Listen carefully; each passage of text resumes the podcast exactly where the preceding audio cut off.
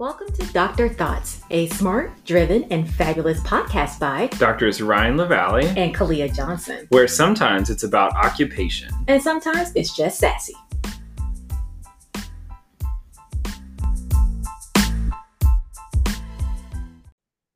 Hey, everybody, and welcome back to another episode of Dr. thOTs Podcast. It's everybody's favorite academic diva, Dr. Khalilah Johnson, here with, I'm going to say, everybody's favorite critical theorist in occupational science, Dr. Ryan Lavalley. What's up, friend?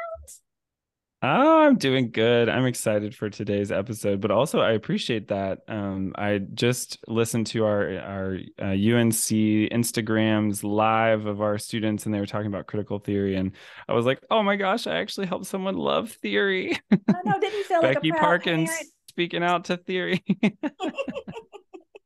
so I was excited um, to hear a little bit about that. So that nickname is is quite true, I'll say. yes, yes. Well, I'm glad that you love it. But you know what else I love?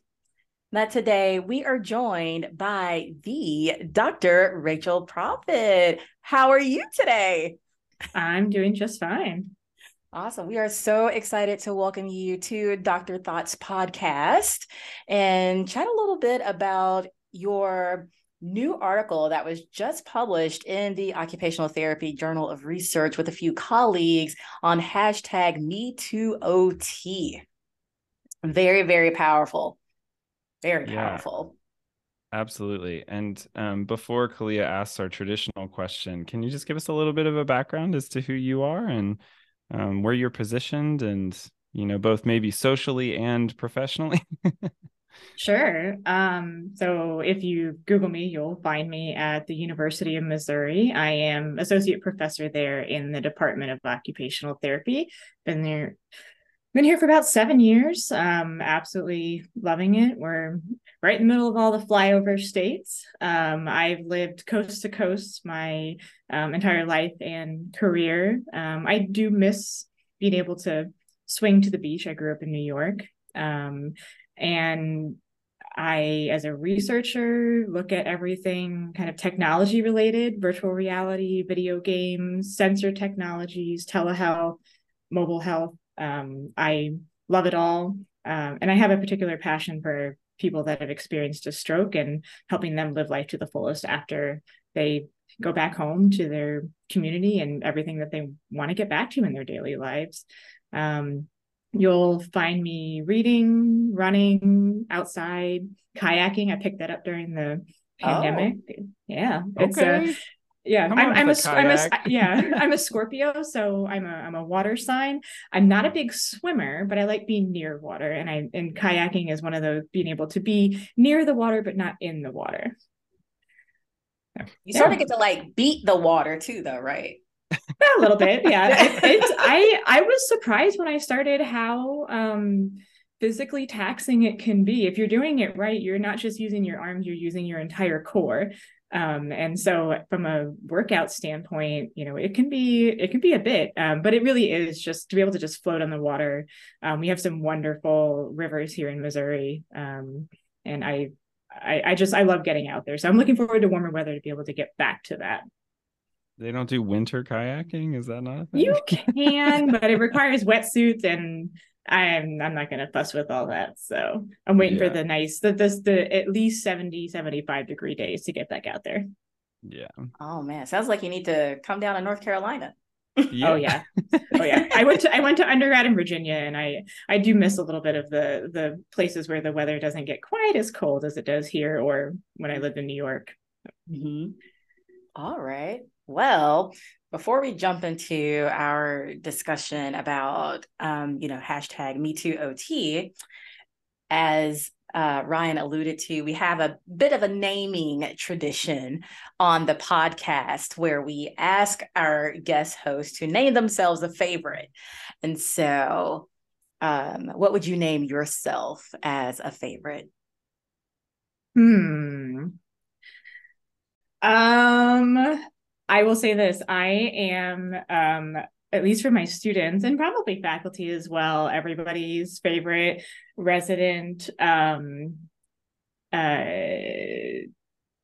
um not foul language expert, but um, I don't I don't okay. sense I don't censor myself while teaching. So um, I always get fun little chuckles and side glances and giggles from my student when I drop in, you know, f bomb or some other word in class. And you know, you know what, First Amendment, like teaching all of that. So it's never in a you know profane way against someone else, but um, sometimes you just drop a little colorful language in there and spice up class a little bit. Okay. we need to bring you back for up. a yeah we need to bring you back for a censorship in academia um conversation mm-hmm. Mm-hmm. us us being in north carolina um you know we we have some things going on right now that are are speaking to that um, yep, so, I'm at the University of Missouri, so I am uh, yeah. very familiar with that. That was right before I started here, so yeah. Mm-hmm. Wow, well, we'll definitely have to keep that in mind for a future episode for sure.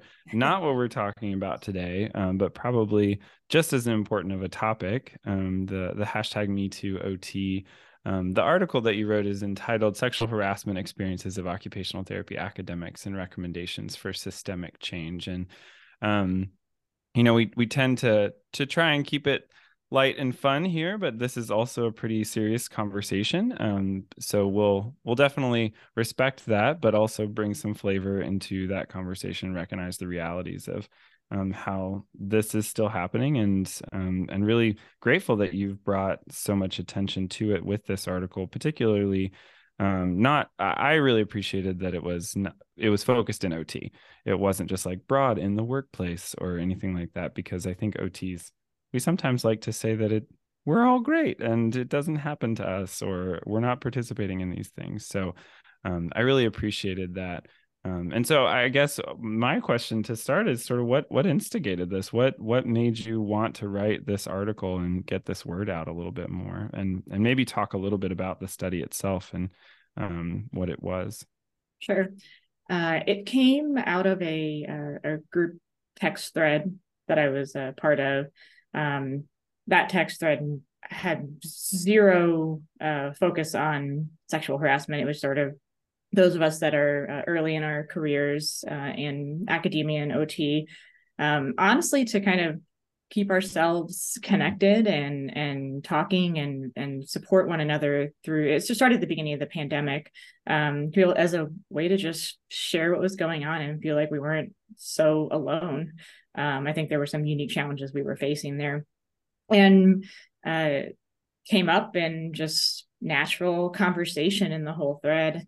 Um, uh, somebody kind of talking about it, and then a couple of questions asked back and forth, and um, not very you know deep or detailed stories shared, but um, you know some inferences and and really light uh, recollections of things that happened, and it it really kind of dawned on me that you know this is like you said this is something that's still happening. Um, i think initially not that i thought that it wasn't happening but i realized that it wasn't getting the attention that it truly does um, deserve. And so everybody goes well you know this is happening. Somebody should do something about it. And i had that realization that that somebody that needs to do something about it was me uh, and I I'm now tenured faculty. Um, while we ran the study, I was I've been I was putting my packet in, so I knew that eventually when this this was likely going to come out after I got tenure, um, and with tenure, I believe comes more responsibility to stand up for those that may not have the freedom to say the things that they really do want to say and pursue the avenues of research that such as this um, and so I felt that I had that that responsibility as as one of the most senior people in our text thread to say, hey, let's let's explore this. Um, let's find out what actually is going on. Um, let's talk to people. Let's do those interviews. Let's you know put that survey out there um, and get a sense of is this just something that's happening to people in our group? And I suspected it wasn't, and we found this not the case. Um, that this is still happening in our field um, and kind of get a sense of maybe a better understanding of why this is happening and then most importantly what can we do about it and not just what we think we should do but what are those those true actionable steps that we can take that those that are in senior positions that can take and the um, organizations can take to a prevent this from happening again and um, hopefully you know help those uh, to whom these awful things have happened. Um, I also knew that I, um, as a kind of personal aside, I have been very fortunate to have not experienced any significant or severe sexual harassment in my career. I've had the, you know, one off where like a doctor came and like slapped his shoulder, his hand on my shoulder and said, you should smile more. Like, you know, the, those little things that um, you know, that happen um, if you're a woman, unfortunately, um, but nothing serious. So I knew that coming in, I wasn't going to come in with that bias and um, that I could tackle this subject. Um, it, it, was still hard to do, um, but without knowing that it was going to be, you know, um, emotionally wreck me or something like that. So, um, but let's do it. Um, and we put together, uh, submitted an IRB, it was uh, exempt because it's just a survey and we were able to anonymize all the interviews and all that. Put out a, a, a REDCap survey. People were able to respond to different, you know, basic demographic questions. They could then either type in um, a response to the, you know, tell us about your um, experience with sexual harassment, um, tell their story. They could upload something if they had previously typed something up or wanted to send in a longer document. And then the other way they could share their story was through an anonymous Zoom interview. Um, and then we uh, audio recorded those, transcribed them, and you know followed all the um, good procedures for uh, qualitative research or qualitative analyses. And um, the article, you know, has the our primary finding that we can talk more uh, about those as we go. But that was the basic method for this. Um, our my felt my team was from across the U.S. Um, our respondents were from across the U.S. Um, those of us in and all in academia. Um, those of us that ran the study were various phases. So I was probably one of the most senior, down to um, I had uh, with some PhD students involved as well. So we were able to get sort of diverse um, perspectives with regards to um, age and experience in academia. Um, all of us were uh, female identifying, taking part in this, and then we only did include those that I, that identified as female, um, be it um, cisgender women or trans women. Mm-hmm. And we also did include those that identified as not as non-binary as well. Thank you for providing that, sort of giving us a backdrop and some context around the the conversations that led up to um, the study, but also giving us a little bit more context too about um, sort of the privileges and the freedom that you have. One, and that you know this a study like this coming out after tenure um, and being in a better position to um, participate in something or at least have your name attached to something that is um, really uh i'm going to call it taboo um because I, I, I feel like social harassment definitely shouldn't be controversial right? But we understand that when you are in a more junior early early career role role we have to really really consider what are the consequences of us engaging in particular lines of scholarship that may not be received in the best light um, and I guess before we lead into our, our next question, there was something that really stood out to me in the introduction of your paper. I really like introductions, especially like an introduction that is well written and and situates um, everybody's thinking. And it was around you know this idea that sexual harassment is likely to occur in environments where men outnumber women leadership is male dominated or in occupations considered less traditional for women um, and then specific to academic context, the theory of sexual harassment specifically indicates that structures of organization, hierarchy imbue specific individuals with power, leading to an environment prime for abuse. And in an academic setting, OT departments are embedded within larger colleges of medicine, rehabilitation science, or education, leading to frequent collaborations in male dominated fields, and thus creating, those are my words, uh, many factors that make academic OT practitioners vulnerable to sexual harassment. And I really appreciated that because I know people are first thinking, like, well, this is a female dominated field. So what you talking about, girl? yeah, and and that was that was something that we we we really taught we you know that came up and um we went you know I I, I think most of us were able to find the statistics like it's ninety percent female like mm-hmm. how is this still happening in our field? Um when ninety percent female? Um and and so that was something we we're like we gotta we need to look into this more. And I and then we started having those conversations around it. Truly is and I think this is what we do well as OTs we think about the context in mm-hmm. in whatever that occupation is. And so in this case it's you know it's our work as as academicians it takes place in a context that honestly is rooted in the patriarchy right academia is so very solidly rooted in the patriarchy um, and even in an OT, you know, field within an OT department, honestly, even within a school, health professions and health professions tend to be more female dominated as well. It's still in the bounds of academia and the university that has just it has all those societal norms and expectations that it are just perfect breeding grounds for sexual harassment to occur unfortunately. And so you know even though we are a 90% female field it's we're within that context. And so um, it does it it is it it leads to the it has those factors there um, yeah it's interesting. I was just talking with our director about this other sort of space that i was in in the university recently where it was like mostly men. Um, and I, I was like, this is weird to me. like I'm so used to being surrounded by women and working with women. And and also I think in in some instances, societally dictated or not, women lead differently. Um, and so I, I've just like been in a space where I was like, this is broy. Like, and I have not been in that moment in in a long time. And and also like as a queer person in this space, it was like, this feels different than the type of space that I'm in. And it was just like a helpful reminder that yes, I am in a profession that is dominated by women, but in in many ways the system is still dominating women. Um, and that we are still within that system. Um, but it was also a nice moment to appreciate the the the women leaders that I have engaged with and had um, because I was in a space that was not led by that yeah um, I, I, think that the background is is really important. Um, i went to a women's college for undergrad about 800 women very small school in southwest virginia. It's now co-ed. Um, to be in that space for four years and then to come out even, you know even going into a, you know an ot program again very small cohort you know most ot programs you stay with the same people. It's fairly sheltered right?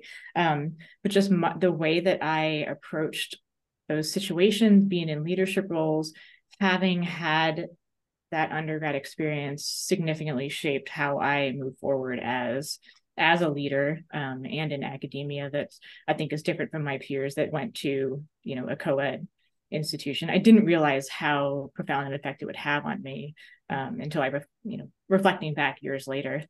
Um, yeah. So and and and I think then it's for me then kind of the the also sort of a little bit of framing for this paper.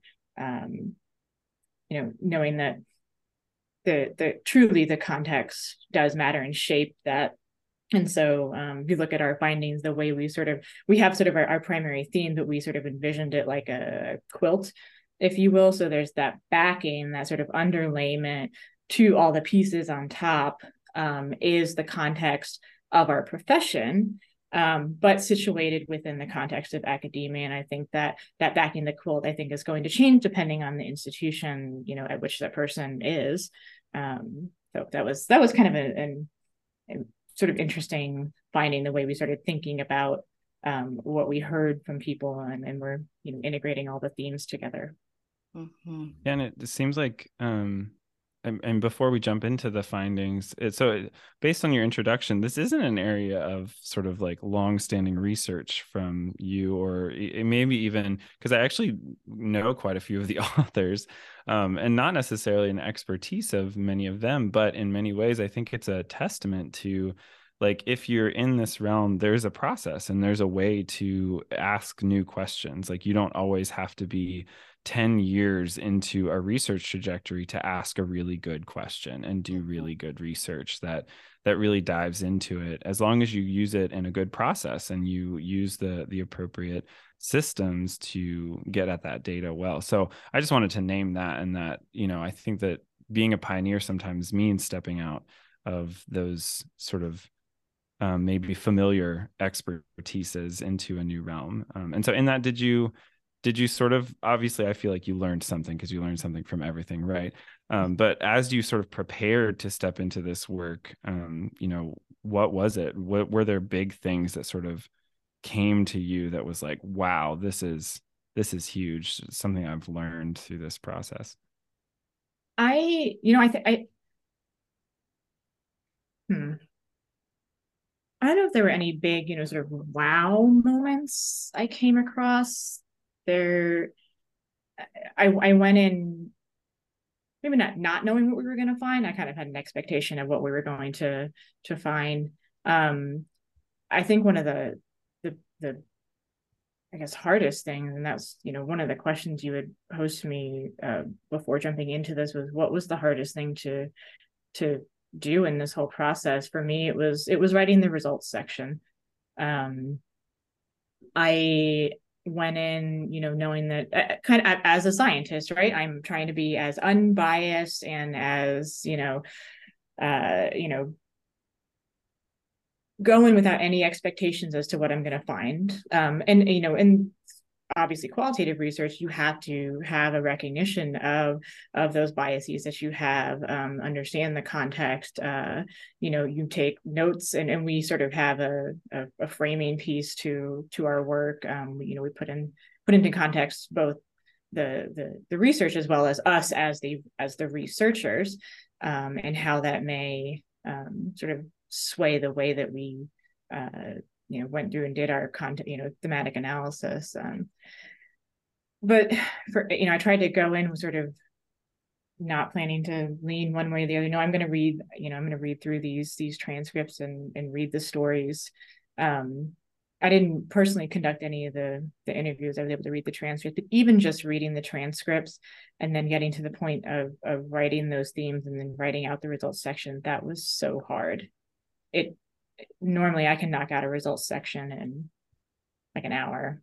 Um, you know, a little longer if it's you know fairly complex data, but mm-hmm. um, I've written qualitative papers before, and you know, it doesn't take me very long. This took me a long time, um, and I was mentally exhausted at the end of it.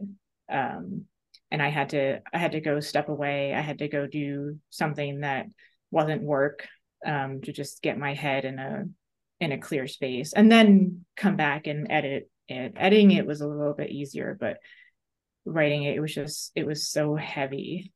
Um, it was just reflecting that these these women these victims had been through these this off these awful awful experiences um it was I, you know, as OTs, right, we we empathize with our with our clients. Um, you know, even if we've never been through that situation, we can we can have that empathy. Um, you know, it's like I can empathize, but I feel like that's not enough.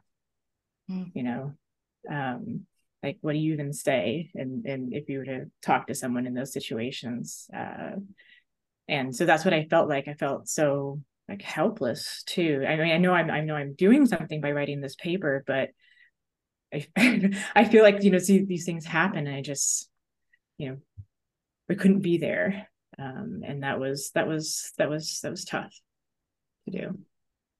Mm-hmm. Yeah, I think you've touched on something that um, you know everyone who writes on very heavy topics or ones that have huge implications for folks um, safety, you know, particularly those that are in vulnerable positions, because it's um, understanding correctly that like there some of the victims represented in the paper are students too, right? So people who are in um, in in positions where they have you know male authority um, over them, but the sort of like you're saying, the having to take take a moment to you know engage in some sort of practice where you're able to take care of yourself right? But sort of having those moments where you felt helpless that you know you weren't able to necessarily do that for participants. And yes the the paper itself is is published and available open access which is also huge in and of itself um, in academia. But have you all considered other ways that you might be able to leverage the study weaponize it in some way that really um, moves forward. Some sort of efforts around addressing um, sexual harassment for ot academicians. Yeah and I, I you know hopefully coming in this podcast and uh, one way at least of you know just getting the the the word out. Um and so like i said earlier you know i felt with tenure i have this this responsibility um to try and make some to, to get this published but then to also try and make some change happen.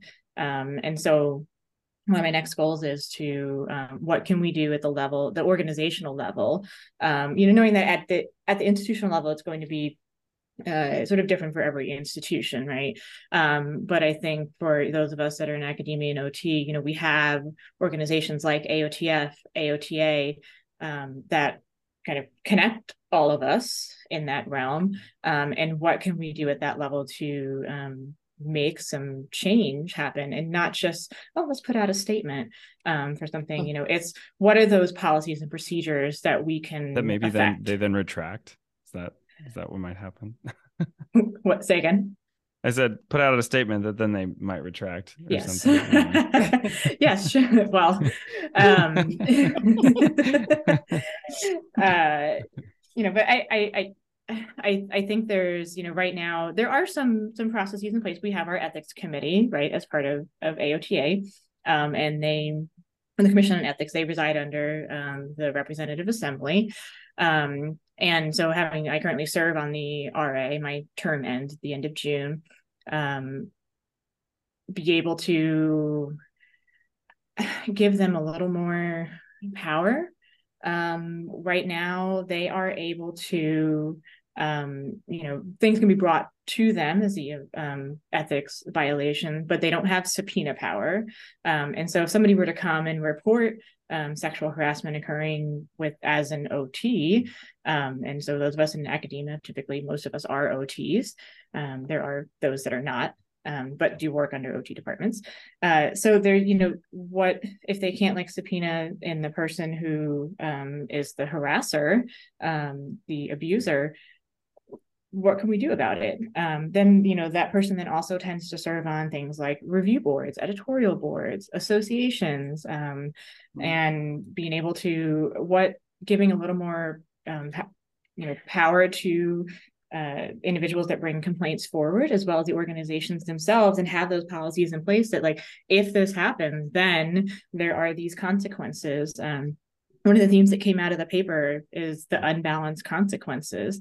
Um, oftentimes you know the the victim experiences all kinds of um, you know mental health issues. We had people that literally dropped out of the field were pursuing a PhD, OTD, some sort of doctoral degree, and are they never finished and aren't planning to come back. That is a brilliant mind that is now lost. Um, mm-hmm. So to and whereas the abuser, um, the perpetrator, they get a little slap on the wrist, and you know they're still they still have all their credentials and titles associated with their name. They have all their publications associated with their name. Um, you know, they may have maybe lost a little bit of funding or, you know, had to maybe leave the institution at, at, at best, but then they're still there in the field. Um, whereas this, the, you know, the, the victim is um, not pursuing what they thought they were going to and what they tr- probably truly loved and wanted to do. Um, so I think that's a would... that's a really important point though, because I think a lot of people might react to this and say, well, isn't it the employer's job? Isn't it the, you know the other institution's job? And yes, it is their job for sure to address these perpetrators or abusers.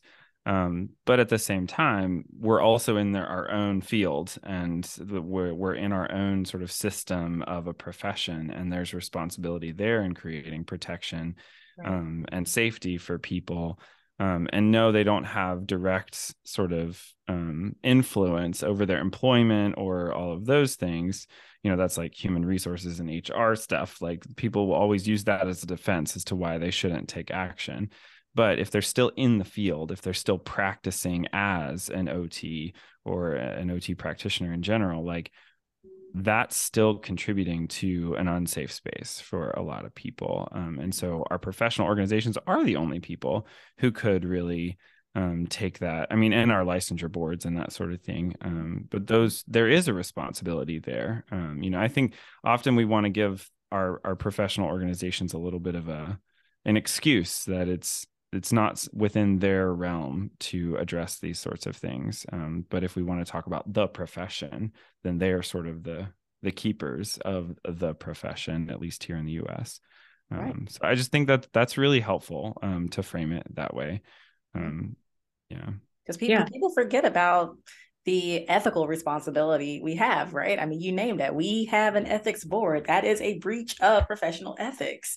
Um, and to not hold our associations accountable and being involved in those ethical breaches, yeah, it gives you leeway to just say, like, hey, let's take your money for everything else, but we don't really do anything. Um, so, if nothing else, uphold professional ethics.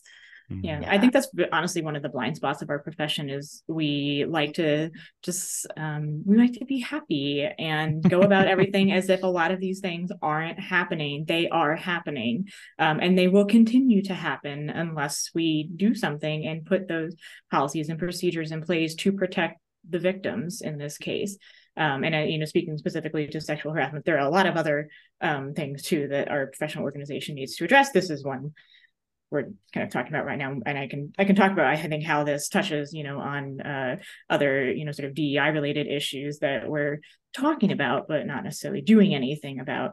Um you know it's the yeah i and, and we oftentimes yeah.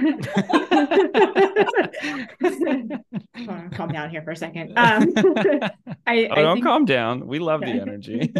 Um i you know I, I think the other thing too is that um these things need to be in place now and not as a reaction to something that has happened, but do it proactively before it continues to happen because we know it is happening and it will continue to happen unless we put things in place to help prevent this from happening more um, and in additional other contexts. Um, so many of these stories that were shared often they, they often happened at, at professional conferences um, and so oftentimes that that that is a gray area for institutions right? Um, it may be that they helped fund the travel for the perpetrator for the victim to get to that conference but is that part of their university duties? They're no longer on site they're somewhere else they're at a professional conference. Where where does that fall? Mm-hmm. um, and a lot of the stories that were shared that were thing because it didn't, you know um, it, that I think that was one of the frustrating things for me as well is that um, this is going to keep happening at at conferences and things like that, especially to um, at some of these professional conferences that are more interdisciplinary. You're going to come across and have interactions with people that are not in the field of OT. Um, so, what does that mean um, for you know our professional organization related to you know our Commission on Ethics? Um, for the perpetrator that may not be an OT, but against um, you know a victim who is an occupational therapy practitioner. Mm-hmm. Um, yeah. I don't know. Uh, you know, we don't have we don't have those those clear delineations and definitions in place, and so I think those are things we need to talk about and put more clarity into um, the policies that we we have in place. Um, what if it is something that's at a social event, right? Um, we, and you read through some of the quotes and, and the stories that were shared um, oftentimes it was like walking back in the streets of a city somewhere mm. um, as a one-on-one situation mm. um, it wasn't like in you know a university office that sort of thing so um, you know that it gets so unfortunately gray and muddled when it comes to those you know the the laws and the policies that we have in place uh, I and I I think then the other piece is um, helping provide education to uh, to students when they're going through PhD programs, um, postdoctoral programs, and to faculty to be and and um, you know senior administrators to be able to su- to support them. Honestly prior to writing this paper if a student had come to me and told me about an experience i don't think i would have known how to move forward with that. Now i do. Um, mm-hmm. and that wasn't something that was that was never discussed when i was going through grad school right? Mm-hmm. um, so many people share that you know this wasn't ever talked about when i was you know going through getting my phd you know doing a postdoc. Um, even as faculty uh, we just like one of the other themes in our paper was we don't talk about it. Um, like as a, as a profession we just like i said we go about all happy la-di-da everything's okay um, this isn't happening. Yeah it actually is. Um, and we need to talk about it we need to talk about it with our students before something happens to them. What do you do? Um, how do you how do you say no? Um, the other thing that came through is that you know we and and we were very careful when we wrote this that many of our victims were ots we empathize. Um, we turn on that ot side of our brain when honestly sometimes we're in danger to try and figure out why is this person you know talking like this or acting like this? Right? Um, i for me i would think about it as working with somebody who's had a brain injury um, or a, you know a mental health condition like trying to help sort of talk them down. Um, and so and a lot of our victims unfortunately that eh, eh, for for them in the situation that's where they went because that's what they know and that's what they're good at. Um, and they uh, it's it's something that that that we do so well as OTs um how you know providing you know some more education and, and training to uh, students and faculty to say like in these situations like this is what might happen um, and um, to I, I I'm one where you know practicing things in front of a mirror can sometimes help. I mean, you can never practice for a situation like mm. that. You you you can't. Um, but if we can give people some tools and give people the tools to um, be able to have a more swift or a more comprehensive um, a more just response when something does happen, uh, I think is also going to be key. Um, the we were we were we were very careful to uh, avoid any of that victim blaming because they are truly victims in this situation. All contexts aside, um, it is the perpetrator's fault for doing what they did to um, the victims that we that were mentioned in our paper. Um, yeah, I think uh, you're giving me uh, this is it's like Sandra Bullock is coming into my brain.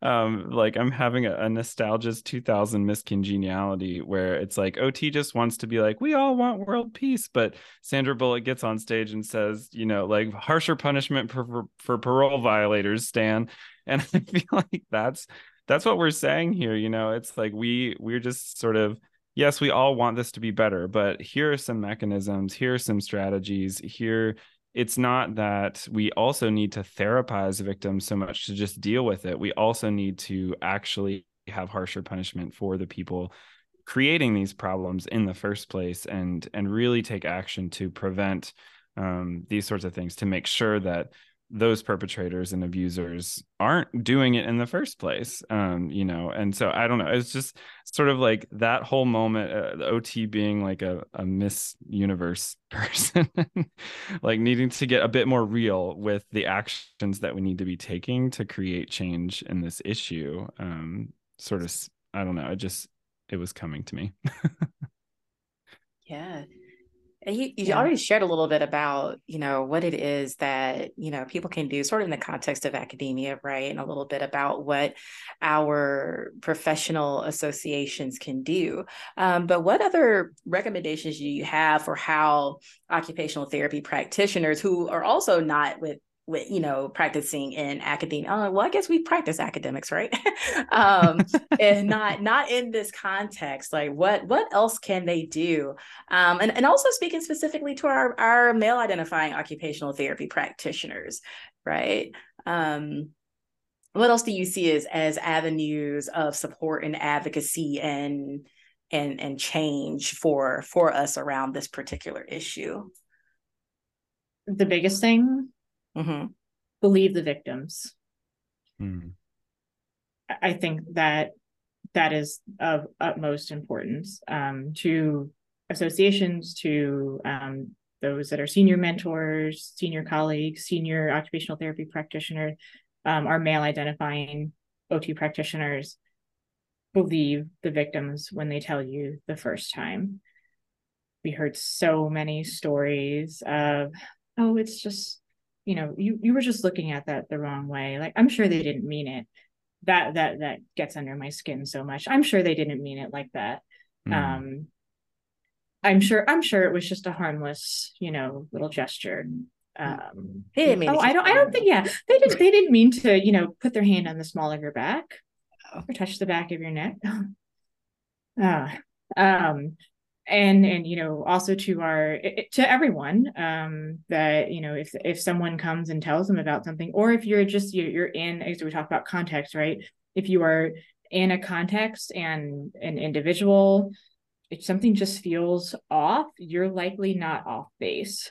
Um, and then, especially if you are a male identifying OT practitioner, go talk to those that are female identifying that work with you and have a conversation. Like, are you also getting that vibe from them? Um, and because again, you're likely not off, not too far off base. Um, and then those that do have the privilege to speak up in those situations, so those that are senior leaders, um, unfortunately in academia those that are male identifying ot practitioners in academia like it comes with with privilege from you know identifying as male speak up mm. um, amplify the voices of victims um, amplify the voices of uh, you know those that are unfortunately experiencing the abuse and and amplify those voices before things happen um, do what you can to get those policies and procedures in place. Um, the the other thing, you know, those in in leadership roles, talk to your mentees, to your students, to your peer mentees um, about it now. Um, if you don't know how Title IX reporting works at your institution, if you don't know what those procedures are, learn them um, read about them. And if you can't find them, figure out where they are and then start sharing them with people. Because if you couldn't find them, likely somebody else couldn't find them either. Um, and you know, have have those conversations now. And sometimes you might things find things kind of crawling out of the woodwork. Um, and I think too, then going about those that that process of of educating yourself and and talking about it, um, then potentially be prepared for uh, people coming to talk to you and sharing their stories.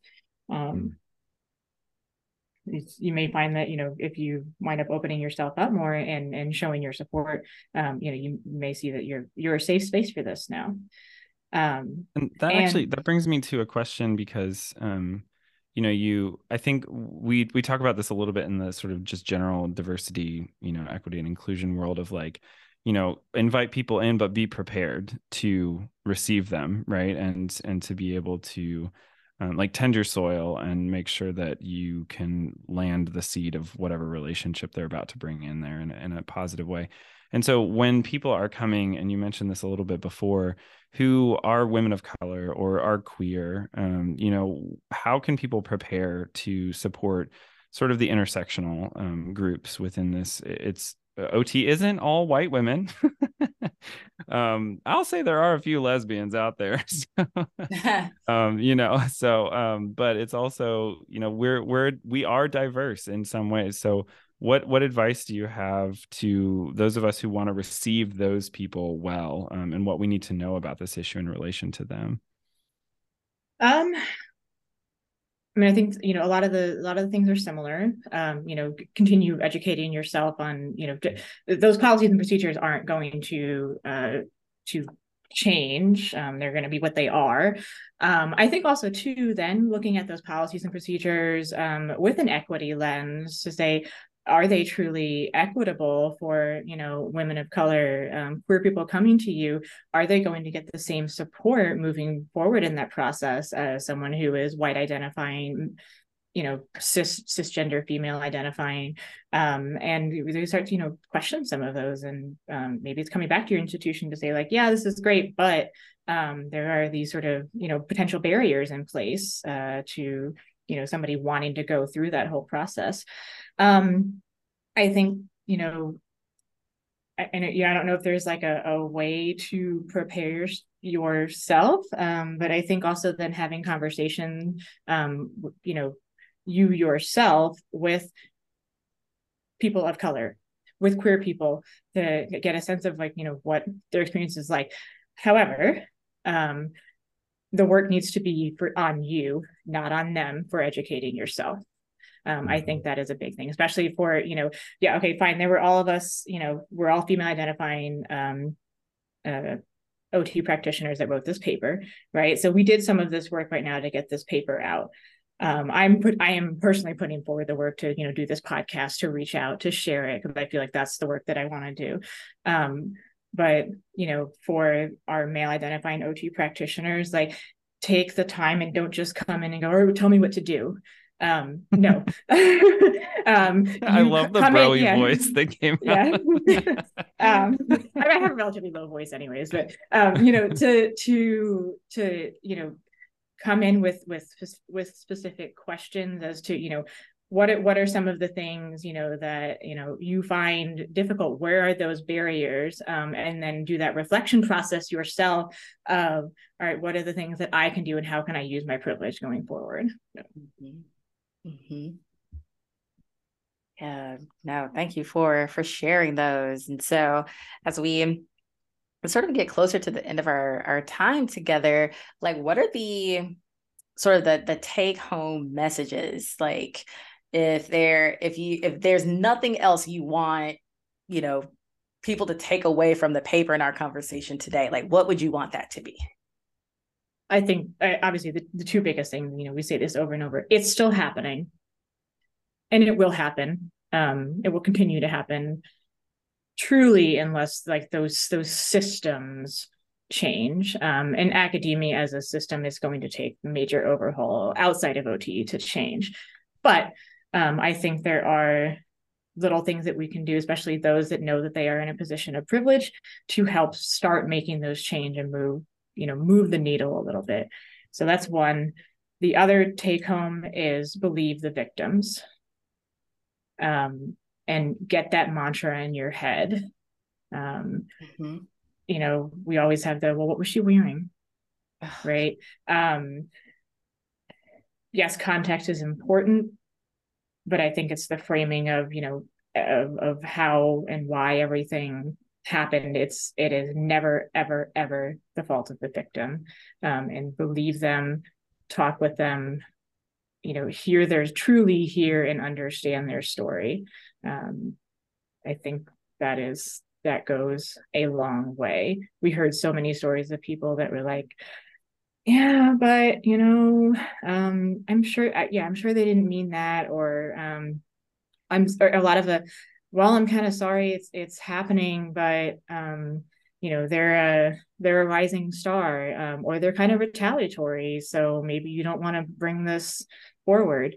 Um, and these were people that were in positions of power to actually do something and they they didn't um, because of those biases that they had. Um, so you know use your privilege and speak up and also don't assume that somebody else is going to take care of it. Don't assume that the victim is going to report it um, truly hear them and and and talk with them, sit with them, um, and you know be that support. Because if they do want to move forward, you walk through that with them if you are the the one that you know is in that leadership position that they're they're coming to you know a department chair or something like that um you know as a senior um, administrator. Um or if you know it's unfortunately a, a, you know same level colleague as yourself. Um, be there for you know help be their support system if you have the the mental energy and, and the emotional capacity to do so. Um, with all of this uh, you want to read the paper. Um, I, I, hope as you read it you take some time to truly read through it. Um, and and it's a tough read it is a very tough read. Um, i've had a lot of people read it and then write back to me and say wow that was that was hard to get through. Um, it was hard to write. It's still i i've gone back and read it a couple of times. It's it's it is tough to read. Um, if you do want to read it like get yourself in the right headspace before you do so um because it can be it's it can be a lot. Yeah, and, and I think I mean we we didn't dive so much into the results, I think, so that people will read the paper. um, but also if there was sort of uh, the the important result, the one or the the one point from your results, or the story, not the story, but the narrative of your results that you think would be important to highlight for people that they they can take with them going in to read the the paper. What what do you think that would be? I think one piece that we haven't talked about um we kind of talked about in the beginning of that we call the power differential as sort of the thread weaving its way through everything is that there is and in most of these cases that imbalance of power be it um, you know supervisor student um, supervisor employee. Um, sometimes it did happen to people that were, you know, equal level in terms of, you know, job or status as student, faculty, that sort of thing. Um, in that case, it was a male female identification um, imbalance of power. Um, and so that was that was one of the things that sort of wove its way throughout all of the themes um, as to why there were those unbalanced consequences. Um, because of that power differential. Um, why we don't talk about it uh, in the field of occupational therapy. Um, men do hold more leadership positions, like uh, relative to the percentage that hold leadership positions is out of balance with the percentage of male identifying OT practitioners in our field. That mm-hmm. makes sense. Um, it you know it, it wove its way when we're talking about the uh, one of the other the other pieces to it as well is that we had this sort of people had this this like how did i how did this happen to me? I think that kind of goes along with like the we don't talk about it. Because we don't talk about it a lot of our our uh, victims were like how did i even get like how did it get to this point? Like um and reflecting back and realizing like oh my god that that actually did happen to me um, and we, and sometimes that power rears its head in very sneaky ways. Mm. Um, you, talk about like the grooming process, like that was a, a theme that went through some of our uh, some of our interviews. Um, and so I think again, it comes back to the the the key takeaways of that this is still happening um, and we need to believe the victims the first time and and keep talking about it um, because it is happening yeah, and and this is not an, a whataboutism, um, but I'm interested. Did you have any stories of non-male perpetrators or abusers? Um, we did. There were a couple of really short ones of um, of faculty that were. It was. It was not like. It was. It was. I would. It was considered sexual harassment. Um, a student that uh, came into their office and kind of had some very suggestive and um, sexual remarks towards the uh, the victim that um, I believe uh, did did identify as queer, um, and so the student kind of felt like you know mm. I'm going to cross that you know that line, uh, but it'll be okay uh, and I think yeah. so. That was that was some of the things that the that the victim talked about um, when they uh, recounted their experience. Um, that was the the one instance that, that uh, was reported as part of our study, um, but most were um, male identifying perpetrators and female identifying victims. Yeah, and I think and and I say that it's not a whataboutism because I think that's just a really important thing to name outright that like most of this is being done by male identifying people um, you know, and it's not that that's the only people who are doing it by any means, but that it is a real issue that needs to be addressed with men. mm-hmm. um, and that action needs to be taken towards men and male identifying people um, to redress this issue. Um, and uh, yes, it is at large that we need everyone to be educated about this, but specific action needs to be taken towards male identifying people to to address this. Yeah. Um, and so I, I just think that that's important to name um, as a clear. like... yeah, and identifying what those power differentials are, because typically they are that you know it is that male versus female identifying that that that that privilege that comes in the context of academia unfortunately um, and so that's that's why i think we found what we found and why the um, why there was that imbalance of power between the perpetrators and victims relative to you know gender identity mm-hmm. Mm-hmm. All right. Well, for our listeners, again, please go to the Occupational Therapy Journal of Research website or to Sage Journals and then search for OTJR, the Occupational Therapy Journal of Research. Um, the name of the article again, Me Too OT Sexual Harassment Experiences of Occupational Therapy Academics and recommendations for systemic change with lead author Dr. Rachel Proffitt and colleagues. We really, really appreciate you taking the time to speak with us today um, about this important topic and you know what is needed to address it um, in our academic settings, but really more than anything, how we address it as occupational therapy practitioners in our professional um, associations and governing bodies. Um, and so we'll we'll leave our final final words with you. Um, any departing words for our podcast listeners? Um, I, I mean, I, I, you know, I hit home my my big points. Um, like I said, if you go to read it, get yourself in the right headspace to read it. Um, and you know i think as you read reflect on your own internal biases um, sit with the things that pop up in your head why are you why why did you why did you think that um, you know what are you hearing when you when you read this the the quotes you know from the stories of our victims um, and then you know if you've got a passion for advocacy and i hope most people do um, you know feel free to reach out to me um, you can you can google my name in university of missouri my um, page is public and email is public. Um, I'm happy to chat and have further conversations. Um, and I, I hope we can see this continue to move forward and like it is, it is in the title of the paper, make that change because um, something does need to happen or this is going to keep happening. Well, thank you again very much. And we will see you all next time on Dr. thOTs. All right. Bye, y'all.